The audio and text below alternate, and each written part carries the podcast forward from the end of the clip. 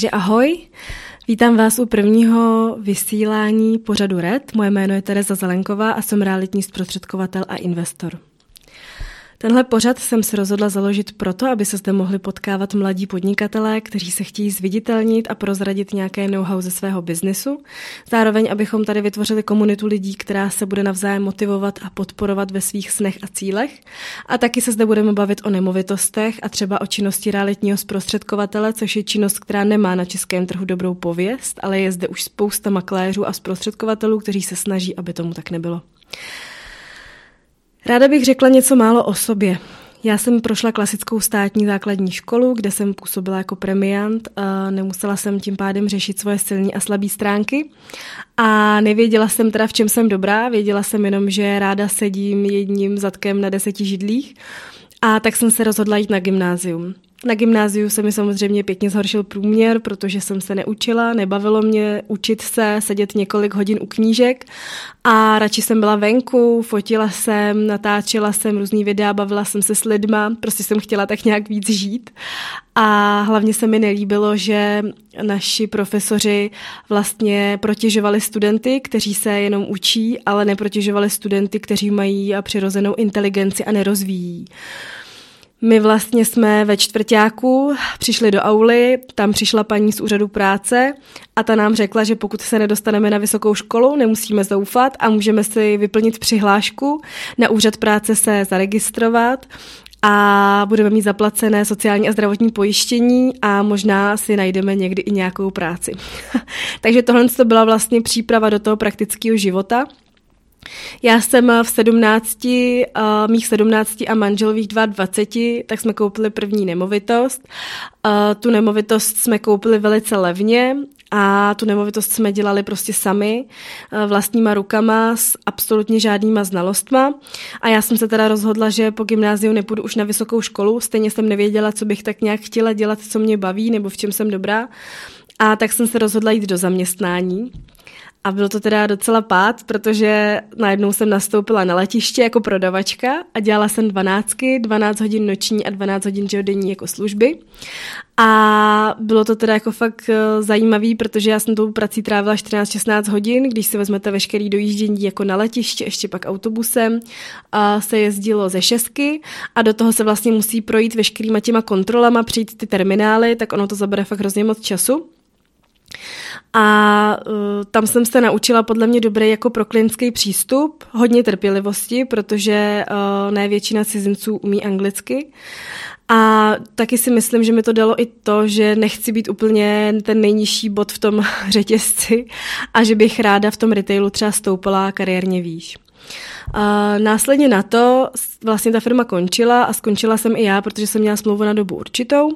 A ten duty free shop přešel pod jinou značku a já už jsem se rozhodla, že na letišti pracovat nebudu, protože bylo pro mě dost náročný vlastně po té třeba noční směně přijet dopoledne domů a jít třeba pak ještě rekonstruovat tu nemovitost. Do dneška si pamatuju, kdy jsem přijela vlastně ráno, anebo zase naopak pozdě večer.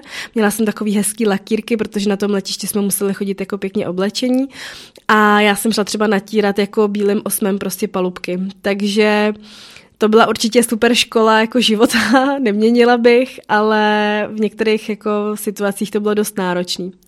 Já jsem se pokusila uh, získat pozici, to mi bylo asi nějakých 19, jako zástupce manažera prodejny, to se mi povedlo. Uh, přesvědčila se mi, že na to mám a taky jsem se musela každý den přesvědčovat, že na to mám, protože jsem přišla do zase čistě jako ženského kolektivu, což je dost specifický místo. A hlavně uh, to bylo o tom, že já jsem moc zkušeností neměla a vedla jsem už tým lidí, plánovala jsem jim směny, objednávala jsem zboží, zároveň jsem dělala i tu fyzickou práci, ale ten tým vlastně žen byl složen z žen ve věku od 18 do nějakých třeba 55 let. To znamená, že ne všichni uh, mě brali hnedka od začátku a musela jsem si prostě tu autoritu jako vybudovat postupně a nebylo to úplně jednoduchý.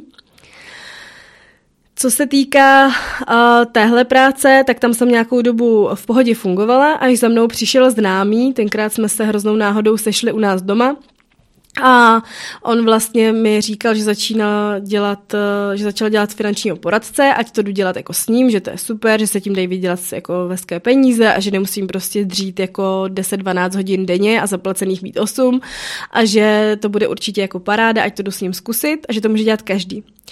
Já si myslím, že každý to asi úplně dělat nemůže. Rozhodně já jsem to dělat nemohla. Měla jsem tehdy fakt hodně, hodně starý auto. Nebyla jsem úplně perfektně oblečená nebo nalíčená, takže si myslím, že jsem dost těm finančním poradcům byla tak jako spíš pro smích. Ale chtěla jsem to zkusit. Zkusila jsem to a bylo to teda příšerný. Fakt mi to nešlo, neviděla jsem v tom nějaký vyšší jako záměr.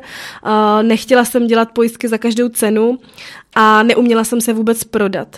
Byla jsem strašně nervózní, strašně mě bolel žaludek, když jsem věděla, že druhý den musím jít prostě do práce a musím prostě zvednout telefon a obvolávat třeba 100 lidí, když z nich jako průměrně vám někdo třeba jako vypadne, že se s ním sejdete a z toho zase průměrně nějaký jako pojistky uzavřete. Takže já jsem vlastně se trápila, trápila, až jsem zjistila, že to vůbec nejde a že do toho prostředí tak nějak nepatřím a odešla jsem z něj tak rychle, jak jsem do něj přišla. No a do toho mi pak vlastně ještě chodily stornopoplatky, protože když uzavřete nějakou smlouvu a do určitý doby ten klient vypoví, tak eh, vy vlastně platíte ten stornopoplatek, což je určitý procento eh, z té vaší provize. Takže mě pak domů ještě chodily takovýhle veselý složenky.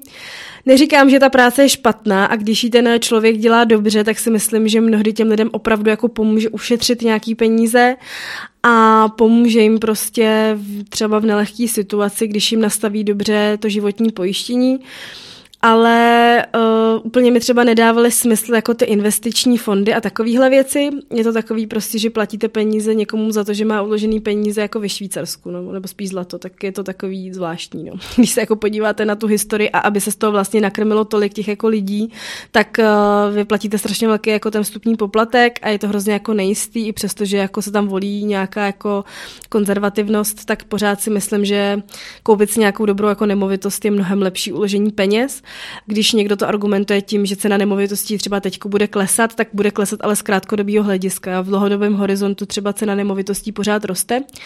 Ale zase tohle je můj názor. Já prostě rozumím nemovitostem, nemovitosti mě baví, nemovitosti mě živí a možná nějaký jako krypto nebo podobné věci jsou fajn, když tomu člověk rozumí, ale tyhle ty přednastavené prostě fondy za mě, to mě to prostě smysl nedává.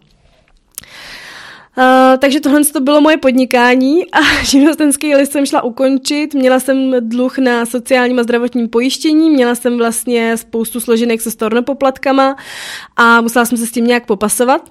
Takže jsem se vrátila zpátky do retailu, kde se mi zase povedlo kariérně ještě pak růst, kdy jsem se propracovala na people manažera nebo store manažera, ty pozice byly zajímavé, vedla jsem fakt i velký týmy lidí, bylo to super a postupem času uh, jsem si vlastně neměla vůbec na to stěžovat, našla jsem si ještě nějaký brigády, uh, na té nemovitosti jsme vlastně dělali každý den, to znamená, že my jsme vlastně s manželem ráno vstali, jeli jsme do své práce, kterou jsme měli na hlavní pracovní poměr, pak jsme šli třeba ještě někam na brigádu a večer jsme vlastně přijeli na tu nemovitost, kde jsme šli jako pracovat.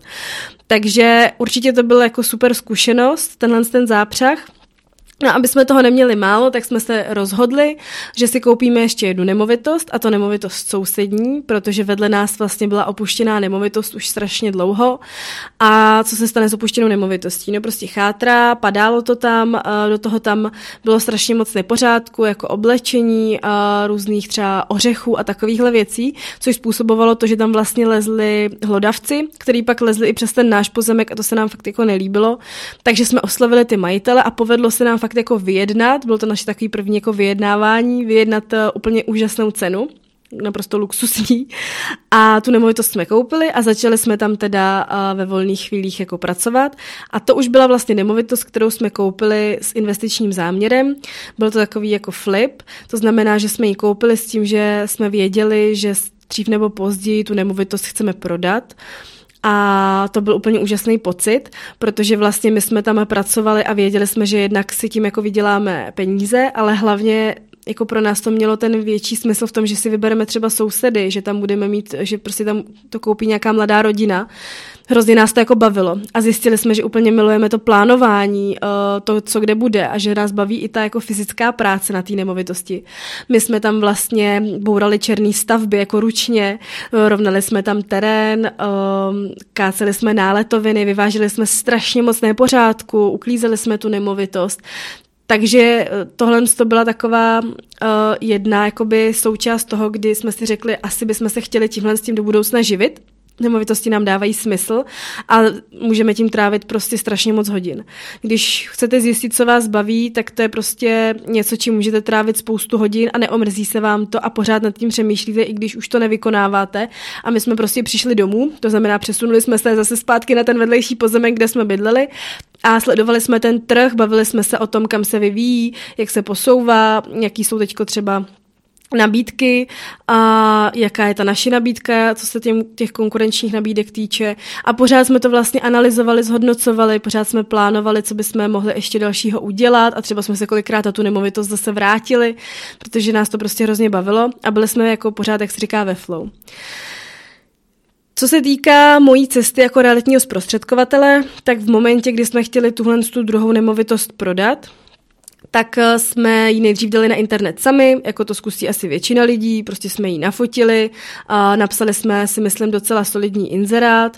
Tím, že jsme se v tom jako pohybovali, tak jsme stanovili i dobrou cenu a Začali se nám ozývat samozřejmě makléři, což není samozřejmě špatně. Eh, my jsme si pozvali tři makléře, nakonec jsme se rozhodli, protože to bylo v době covidu, že si teda eh, ty makléře pozveme a jednoho vybereme. Báli jsme se prostě to vzít na sebe, to riziko, že bychom mohli třeba eh, chytit covid a roznášet ho takhle, jako neměli jsme úplně... Mm, dobrý pocit z toho. Já jsem tou dobou byla hlavně těhotná, takže jsme furt tak jako váhali, neměli jsme moc času, takže jsme se rozhodli prostě zvolit si profesionála. No, profesionála. Rozhodli jsme se prostě pozvat si tři makléře a z toho vybrat toho, který se nám zdá nejlepší. A my jsme teda tam měli makléře tři. Ten první, tak to byl takový jako aktivní důchodce. Byl to makléř, který vlastně přišel, tu nemovitost si jen tak proběhnul, s tou cenou souhlasil, neřekl nám, na jakém základě to vidí stejně nebo jinak, prostě řekl jasně souhlasím s tím. A když jsme se mu vlastně zmínili, tak jako okrajově, že bychom ty peníze chtěli použít na investování do nemovitostí, chtěli bychom si jako tvořit pasivní příjem, tak pan úplně zbystřil a začal se o to víc zajímat a zjistili jsme vlastně, že jediné, o co mu jde, tak on eh, fungoval v MLM marketingu a chtěl někoho pod sebe do toho systému letadla nebo do systému té pyramidy a by vlastně z něj měl pasivní příjem. A on nám vlastně i sám řekl, že si buduje pasivní příjem na důchod, takže my jsme z toho byli takový hrozně jako rozčarovaný. On pak z té nemovitosti odjel, nechal nám tam akorát letáček s tím zbožím do domácností, který bychom mohli jako prodávat a nabízet ostatním lidem. Do toho se ještě samozřejmě zmínil, že to bude mít jako obrovský výdělky a že zase my tam pak musíme někoho natáhnout a nám už to jako celý prostě hrozně lezlo krkem. No, takže když pak odjel, tak vlastně už se nám ohledně nemovitostí vůbec neozval, jako kdyby ho to nezajímalo. A už nám volal jenom ohledně prostě toho MLM marketingu. Druhá vlastně makléřka, tak eh, to byla, my jsme ji říkali Perla, a to byla taky paní v důchodovém věku, která už to prostě dělala jen tak jako, že jí to baví. Nicméně se oháněla pořád tím, že už to dělá 20 let a že v tom jako musí být dobrá, když to dělá takhle dlouho, což teda jako fakt není pravda. Kde jaký začínající makléř, který si udělá státní zkoušky, strčí uh, takovouhle perlu do kapsy. A tahle paní vlastně fungovala tím stylem, že se vlastně strašně jako snažila dopít, jestli máme třeba kočku nebo psa, pořád zmiňovala moje jako těhotenství a že miluje zvířata, lidi, pořád se jako snažila najít nějakou jako hru na city a do toho vlastně nám říkala, že už to dělá dlouho a že má hrozně moc nemovitostí v portfoliu, což my jsme si říkali, tak to je super, tenhle člověk přece nemůže mít 100-200 nemovitostí v portfoliu, kdyby byl špatný, ale pak jsme zjistili, že ona na ty nemovitosti třeba ani fyzicky nejede, že prostě tu nemovitost jenom jako nafotí z Google Map třeba, nebo si vyžádá ty fotky od těch majitelů, aby jí to prostě nafotili, ani tam nejde třeba fyzicky a do toho vlastně okopírovává ty texty, který vlastně jenom předělává na ten typ, tak znamená, že místo 1 KK napíše 3 plus 1 a podobně.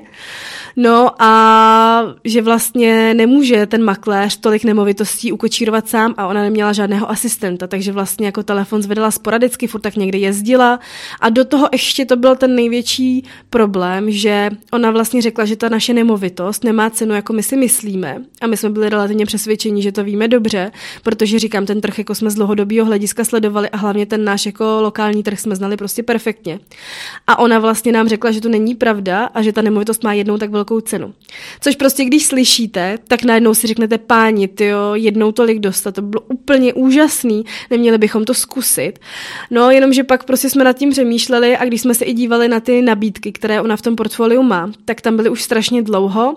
Ty nemovitosti se pořád jako zlevňovaly, zlevňovaly a ona vlastně vytvářela ležáky. To znamená, že aby tu nemovitost nabrala do svého portfolia, tak ji strašně předražila a potom vlastně zlevňovala, zlevňovala a i tím, že neuzavírala s těmi klienty smlouvu o realitním zprostředkování, takže vlastně nezastupovala exkluzivně a to znamenalo, že ona nebyla nějak vázaná, neslíbili si žádnou jako loajálnost a tím pádem ona neměla ani žádný čas, do kdy tu nemovitost se vlastně jako zavázala prodat. Prostě ji měla jako v portfoliu a když to nedopadlo, tak ji z toho portfolia prostě jenom vyhodila, když už byl někdo jako naštvaný. Což jako způsobovalo, že za ní jako vzniklo, teda zůstalo strašně moc prostě jako klientů, kteří jako byli úplně nešťastní z práce realitního zprostředkovatele a zase prostě je to jako makléř, který by to dělat vůbec jako neměl, no, protože to akorát prostě kazí a takhle se nemovitosti prostě neprodávají. Třetí uh, náš realitní zprostředkovatel, kterého jsme si pozvali, tak to byl Hodný Strejda. hodný Strejda už byl taky v důchodovém věku. Nevím, že se nám to takhle jako sešlo. I když ne, hodný strejda byl možná ve věku 55, 60 let, ten byl mladší než tihle dva. A z toho jsme se nakonec rozhodli si vybrat, Mysleli jsme si, jak je to super, že vlastně tam budeme mít někoho, komu jenom nejde o to, aby nás natáhl do systému letadla, někoho, komu nejde o to, aby jsme byli jenom jeden případ ze sta, který ho vůbec nezajímá. Tenhle člověk vlastně si myslím, že neprodával. Dělal pro společnost, která dělala původně finanční poradenství a pak se rozhodla vlastně jako přibrat do toho reality, takže vůbec neměli na to uspůsobené stránky. On neměl své webové stránky, tu nemovitost nafotil starým kompaktem, na koleni nám dal podepsat smlouvu, kterou nám vlastně vůbec nevysvětlil, jenom se zmínil zmínil o tom, že když nebudeme loajální, tak je tam nějaká sankce a že to platí i vlastně v případě, kdy se vybere nějaký kupující, se kterým se uzavře vlastně rezervační smlouva, takže i jemu hrozí nějaká sankce. A ten inzerát vlastně postavil tak, že okopíroval od nás ten text toho našeho inzerátu, dal to na S-Reality, tuším, a na Bazoš a tím to skončilo. Takže uh, tohle to byla jeho snaha, když potřeboval nějaký věcný břemeno, nabývací titul, list vlastnictví, tak vlastně o všechno prosil mě, takže já jsem vlastně si platila jako za to, abych měla nějakou jako fajn službu, ale ve finále jsem platila za to, že jsem to všechno dělala sama. Nakonec teda i se mu povedlo i přes nedodržování veškerých opatření a nedodržování hygienických opatření, prostě žádný rozestupy, nic, jako zvala si tam prostě lidi že tam jezdili každý den, takže ani jako podnikatel podle mě moc nefungoval, že si to nenaplánoval prostě jako schůzky časově po sobě jdoucí třeba během dvou, tří dní. Tak nakonec teda se mu povedlo sehnat zájemce, vážné zájemce, kteří podepsali rezervační smlouvu, složili rezervační zálohu. Docela nás překvapilo, že tenhle pán třeba ani neví, že se zrušila daň jako z nabití nemovitosti. To my jsme věděli, my, nás to bavilo, zajímalo, jsme se jako uh, zjišťovali tyhle ty nové jako aktuality a zajímala nás i ta jako novela různě jako judikace, jeho to vůbec nezajímalo, takže tohle jsme mu třeba museli říkat my. Co se týká GDPR nebo AML, tak na to nám jenom řekl, no, to je nepodstatný prostě formulář, to tady jenom podepište, což si myslím taky, že je špatně, když už někdo něco podepisuje, měli byste mu to vysvětlit. A rozhodně si nemyslím, že AML nebo GDPR je prostě špatný. Určitě to má nějaký svůj jako smysl. Jo. A teďko prostě vždycky to jako s náma podepsal ve okně, aby se neřeklo, že už zase jako musí někam letět, takže pospíchá a do toho mi vlastně neustále prostě jako se ptal na těhotenství, až to bylo vidět, že to je jako takový jako cílený, že vlastně jenom se prostě zajímá, aby jako řeč nestála a ne, ne, nebylo mi to pak už vůbec jako komfortní, byl taky dost jako nepříjemný ty rozhovory s ním, hodně jako hraný. A on vlastně vybral ty zájemce a neověřil si, že, oni, že ten pán vlastně je z automotiv průmyslu a vlastně v covidu tihle lidi byli dost jako znevýhodnění, protože to zastavilo tenhle ten biznis a oni složili rezervační zálohu, kterou jim prostě odmítla ta společnost vrátit. No, co na to říct? Ten pán ještě ke všemu byl podnikatel, takže to musel stavit na základě nějakého daňového přiznání a ten prostě makléř neměl vůbec žádný jako právní zázemí dobrý, neměl dobrý jako hypoteční makléře po svém boku, ani daňový poradce, takže ti kupující v tom tak jako plavali, vůbec nevěděli, co mají dělat. No a takhle to šlo dál a dál a uplynula doba prostě dvou měsíců, kdy nás žádali o prodloužení smlouvy, s tím jsme neměli problém, říkali jsme si, že prostě když už tady dva měsíce prostě čekají a snaží se, jak tvrdí, tak prostě nemáme problém s tím jim ještě další třeba měsíc počkat. Tak jsme dělali dodatek, to jsme jim prodloužili tu smlouvu, no ale oni pak nakonec tu hypotéku nedostali a tvrdili, že to bylo i na základě toho, že ten makléř jim vlastně neřekl, že když třeba v nemovitosti není koupelna, tak potom ta banka jí úplně nechce vzít tu nemovitost jako do zástavy. Takže oni vlastně, ten jejich odhad se udělal strašně nízký odhad a oni už neměli dostatečně jako velkou hotovost na to, aby vlastně ten rozdíl doplatili. No, takže tohle to vlastně uh, byla naše zkušenost a já jsem si vlastně řekla tak dost. Uh, tohle se mi nelíbí a já prostě půjdu dělat realitního zprostředkovatele. Porodila jsem dceru, složila jsem státní zkoušky, našla jsem tou dobou teď už kolegu, makléře, který jsem jako postupem času zjistila, že je opravdu profesionál. Uh, nechala jsem mu prodat ty dvě nemovitosti, protože makléř by si neměl nemovitosti prodávat sám, pořád k tomu přece jenom má nějakou jako citovou vazbu a ten uh, je fajn prostě, když je tam nějaká třetí strana, která to tolik neprožívá a když je tam ten makléř, ten vlastník ty nemovitosti jako prodávající.